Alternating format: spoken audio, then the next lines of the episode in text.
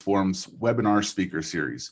I'm Greg Roman, and I'll be temporarily moderating this discussion today in lieu of our regular host, Stacy McKenna, who will be back with us next week. We're pleased to have one of the Middle East Forum's writing fellows, Ms. Cynthia Farahat Higgins, join us to discuss Civilization Jihad Operation, the Muslim Brotherhood's successful infiltration of America. Ms. Farahat will speak roughly for five to 10 minutes, then open it up for questions. Should you wish to ask a question, please use the Q&A box located at the bottom of the screen. We will do our best to get to all of the questions that are asked, but since we have many participants in today's webinar, I apologize in advance if we're unable to get to you today. And with that, I turn the discussion over to Cynthia Farahat. Thank you very much, uh, Greg, and uh, thanks to the Middle East Forum for having me today. And I appreciate everyone who is tuned in. I hope you enjoy our talk. Uh, I'm going to try to make it as short as possible. It's a very complicated topic, uh, but I will certainly try. So if I oversimplify things, uh, it's because of the time constraints. And uh, uh, this is uh, one of the most important topics regarding our national security. When I say our, I identify with America. Soon I'm going to be an American citizen. Uh, so uh, I believe this is uh, one of the utmost importance for the security and safety and future and liberty of this country. it is one of the most nefarious uh, uh, organizations, uh, the Muslim Brotherhood. It was uh, founded in 1928 uh, by Hassan al-Banna. And uh, since the day it was founded, and even before it was founded, it has acted as uh, terrorist group and uh, it become ultimately the wellspring of uh, modern Islamic terrorism. Uh, they, it is the group that founded ISIS, it's the group founded Al-Qaeda, Al-Jamal al-Islamiyah, which is Islamic group, Al-Takfir wal-Hijra, which is excommunication immigration, Tanzim 65, which is the group of 65, uh, the secret apparatus, and Hamas these are all groups, uh, terrorist groups that were founded, directly founded by uh, members of the Muslim Brotherhood. And uh, I would argue uh, that uh, this is their military wing uh, and it is functioning under ostensibly different banners. So this is the jihadist aspect of their operation. What's much more sinister in my view and has so uh, much uh, more destructive long-term ramifications is what they, the Muslim Brotherhood calls the civilization jihad operation, عملية جهادية حضارية. And uh, the term, uh, the origins uh, of this term, we uh, know them uh, from uh, 2004. uh, when a police officer in Maryland saw a woman wearing Islamic garb and taking pictures of, uh, sorry, taking, oh, she was videotaping the structure of the Chesapeake Bay Bridge. And uh, a police officer decided to conduct a traffic stop and he discovered that the driver her husband was an Islamist uh, called Ismail al-Barasi. Al-Barasi was detained uh, uh, on an uh, outstanding, outstanding uh, material witness warrant, which was issued in Chicago in relation to a fund, uh, in relation to funding funding for Hamas. Uh, afterwards, the FBI field office in Washington, D.C. executed a search warrant on al-Barasi's residence in Virginia, where they found an incredible amount of Muslim Brotherhood documents in his basement. Among these documents was a very, very, very important one called the uh, titled the An Explanatory Memorandum uh, discussing the general strategic goals of the group for Northern America. Uh, this document was written in 1991 by the uh, uh, uh, board of directors of the Muslim Brotherhood in North America. Uh, but, but yeah, they tell you uh, they have the audacity to tell you there's no Muslim Brotherhood members in America. It's just absolutely mind blowing. Uh, so this document was ultimately approved by uh, the Egyptian uh, Advisory uh, Shura Council in Egypt. the Brotherhood's Advisory Council. And the document detailed the Muslim Brotherhood's strategic plans for the United States, where they discussed al-Amaliyah al-Jihadiyya al-Hadariyya or the civilization jihad operation. They described in excruciating detail their intention to destroy the West from what they call its miserable house from within. Um, and uh, it entailed uh, their operation of infiltration and subversion of every single uh, aspect of Western uh, society, uh, from uh, the media, from education systems, so from political, uh, from political entities and organizations, academia, you name it, they're there. I will only say one example for each of these successes that they had in infiltrating uh, all these bodies and all these organ, organs of American society. I'm only going to have one example because of the time constraint. Um, the first of these examples is uh, their success in using US civil rights organizations to compromise significantly and significantly endanger uh, US uh, national security. Uh, there is a group called uh, the Muslim Public Affairs uh, Council, MPAC. It is a Muslim Brotherhood front, uh, organization, which was founded by two very prominent Muslim Brotherhood leaders. And it's currently also run by an alleged Muslim Brotherhood leader called Salama al-Marayati. One example of their huge successes, it happened in June 2018. Uh, MPAC was part of an active coalition for civil rights and civil liberties and immigration groups to push back against immigration and custom enforcement, ICE, uh, uh, for their uh, plan to uh, implement a system of uh, automated social media vetting. Uh, in 2017, ICE began uh, seeking uh, tech companies to develop, uh, to develop an algorithm to come through social media feeds of would-be visa holders. Uh, the objective of this uh, proposed algorithm is to identify individuals considered high risk and identify also those uh, considered positive contributing members of society and generate um, at least uh, leads, at least 10,000 leads uh, for deportation every single year. This program uh, was uh, run in Arabic and in English. Unfortunately, after uh, the propaganda of uh, MPAC with leftist, radical far leftist groups, uh, we ended they ended up caving to the pressure and they have suspended their contract proposal seeking companies to build an algorithm for social media vetting. Uh, this is a huge win for the muslim brotherhood against the united states and this allows them to funnel uh, jihadists uh, and uh, some of the operatives in a program which and, and, destroy a program which could have potentially vetted them. Uh, among uh, one of uh, just from the top of my head, uh, one of the people who uh, could have been stopped by this program is uh, a convicted terrorist and in Egypt called. Um, Ahmad Abdul Basit Muhammad, who came to the United States and applied for political asylum, and ICE arrested him in 2018. And uh, they attempted to deport him because of he confessed on his social media to his involvement in one of the most in the worst uh, terrorist attacks in Egypt's history. He said in social media that he was among the organizers of the event, and he glorified uh, the mass murderer who was killing people randomly at this event on his social media as well.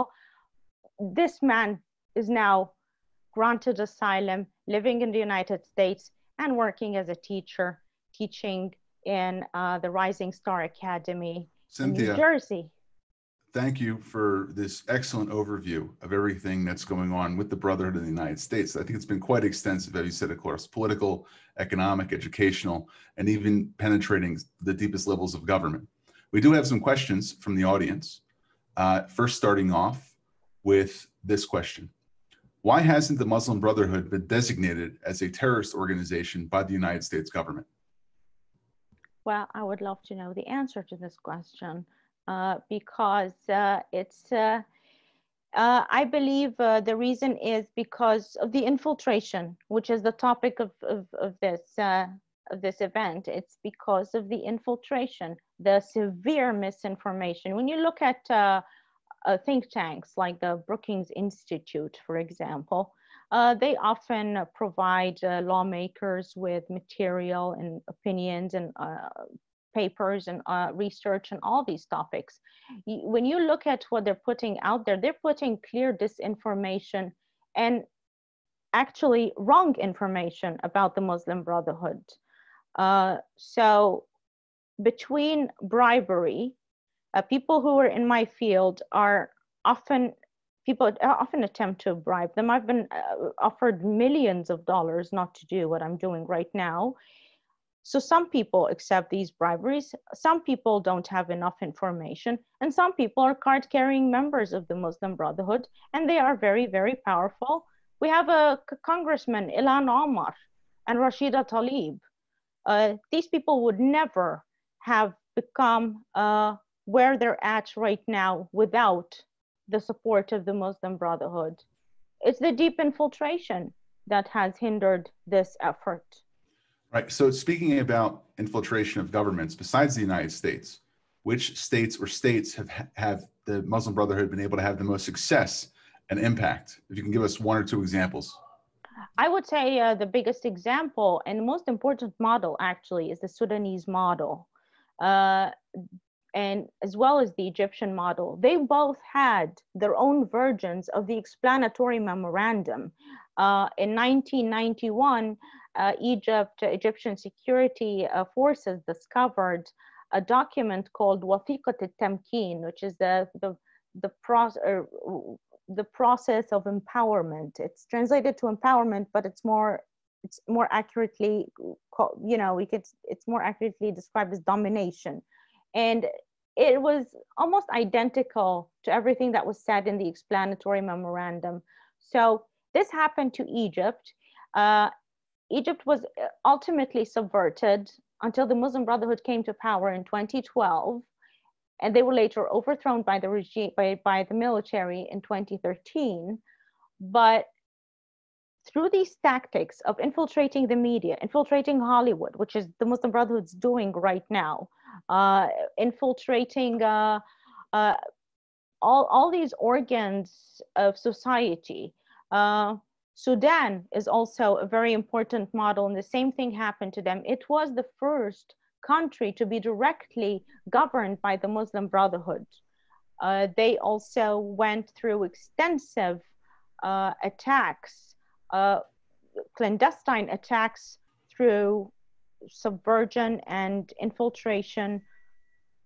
The same way America is experiencing today until ultimately Omar al Bashir, uh, the war criminal Omar al Bashir, uh, came to power uh, in 19. 19- 1889. And that was the first country to be governed by the Muslim Brotherhood using exactly the same tactics they're using today in America. The Judicial Watch organization recently published an article entitled United States Government Funding of Islamist Charity Groups Triple Since 2016, which I actually think was based off of a lot of the research that was done by the Middle East Forum. Is this related and somehow extensive to the penetration by the Brotherhood of government, uh, uh, the American government, whether it's their members, their allies, or as we say here, their useful infidels? Uh, what congressional leaders are aware of this? And what are they doing to attempt to stop this infiltration, both Congress and the Trump administration? Well, um, I I am absolutely um, not optimistic at all I'm very disturbed by by how Congress is dealing with the Muslim Brotherhood uh, issue. Uh, they have started uh, since 2015 uh, something called the Muslim Advocacy Day, where uh, they have uh, almost from 300 to 400 uh, operatives and Islamists roam the hallways of Congress, spreading their propaganda to lawmakers. Um, Cynthia, I want to stop you there for a second. You wrote a report on this a year or two ago, correct? Yes, and unfortunately, it's still very relevant because nothing has has happened in th- this is this is so crazy it sounds like a crazy conspiracy theory in this event they have people who are associated with isis and al-qaeda members of the muslim brotherhood associated with isis and al-qaeda lobbying your congressman and pushing their own narrative this is an insult to the victims of the Muslim Brotherhood and these terrorist groups. It's an insult to the US system of government. It's the insult to the US uh, uh, laws. I, I, I can't imagine that this is what we're dealing with. And I have reported it to numerous congressional offices and nothing has happened. Absolutely nothing happened. They still meet with them every, right. every year since 2015 it has not stopped. So I asked for an FBI in, investigation. Yeah, let's let's dig into that for a second, and maybe this will be our second to last question. Uh, many of our leading foreign policy experts, like the Council on Foreign Relations, um, Georgetown University has an article, eh, not Georgetown University, but one of their, um, the Alwaleed Center for Islamic Studies, published an article debunking the exploratory memorandum as they you know debunking the exploratory memorandum. And there's been a lot of pushback not just from people who are uh, on the dime of the uh, muslim brotherhood and their friends here in the united states but people who i think academically actually believe that the brotherhood's not a threat or not as great as a threat as others. How, how do you answer them? How do you answer these critics? Well uh, I, they're, they're uh, okay. This might not be very politically correct but i there are two types of people who speaks who speak like like that. Either they have been bought or they are completely misinformed and incompetent uh, or they are card carrying members of the muslim brotherhood. And specifically when it comes uh, to um, professor john esposito he is uh, the embodiment of the islamic uh, brotherhood infiltration uh, of academia uh, I think he has he has engaged in activities. Uh, I'm writing a book right now about the Brotherhood, and I'm detailing some of the things that he has done, and some of them border on illegal activity on behalf of the Muslim Brotherhood. And uh, one example of this is uh, in 2013, Mr. Esposito was engaged in uh, a founding event of a think tank, uh, a Muslim Brotherhood think tank in Qatar called Research Center for Islamic Legislation and Ethics. Uh, this center uh, had uh, th their founding event for the center was attended by John Esposito and uh, Egyptian convicted terrorist and president of this organization, Emad-Din Shahin. It was attended by Hassan al-Banna's grandson, Tariq Ramadan, attended by convicted terrorist Brotherhood theologian Al-Qaradawi, attended by the designated terrorist Al-Raisuni, and uh, Osama bin Laden's friend, Hassan al-Turabi, I, I, I don't. That seems like a, uh, a murderer's row of Islamists and their and their supporters, if, if, if you will. It's, it's, it's crazy. This is the same man who was sitting with Al Qaeda's allies and Al Qaeda's uh, leaders. Qaradawi, by the way, was involved heavily with Al Qaeda. And just as a reminder, Esposito is a professor at Georgetown University. So, if you can give us three policy recommendations to finish this interview with, and then if anyone in the audience has other questions, you can mail the uh, questions to us or leave them here. And we'll try to get back with Cynthia later on to get you a written answer. So Cynthia, three policy recommendations to finish the interview on how we can help push back against this civilization jihad operation. It has to be, uh, the Muslim Brotherhood has to be designated as a terrorist organization. Um, there's absolutely no way around it. I believe uh, there need to be there needs to be a congressional uh, committee to investigate, dedicated to the mission uh, of uh, the uh, civilization jihad operation, and a congressional committee to investigate it, and to investigate its uh, how how how bad things are in our intelligence community, and I believe the third thing that we can do is educate the public. Every single law and every single person who's involved in law enforcement in any way every every academic involved in the middle east every academic who's in, uh, involved in counterterrorism they need to study this document. They need to treat the muslim brotherhood right now uh, as if we have been, just the, like we have been treating the Soviet uh, Union during the Cold War. Uh, we are at war. The Muslim Brotherhood is at war with us, whether we want to acknowledge it or not. That's our problem. But they are at war. The Muslim Brotherhood said, "We are war." And Cynthia, I want to thank you very much for joining us today on the Middle East Forum webinar series. We've come to the close of today's webinar.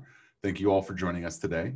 There'll be a short survey which will be available to fill out after you exit your Zoom window. We'll be sending out a weekly offering on Sunday of our webinars planned for next week. Uh, we also have a Safra Murawski as our next webinar scheduled for Monday at 1 p.m. Eastern Time, speaking on why the left in America and around the world has turned on Israel. Thank you for joining us and have a wonderful day. This is the end of our session. Cynthia, thank you again. Thank you very much.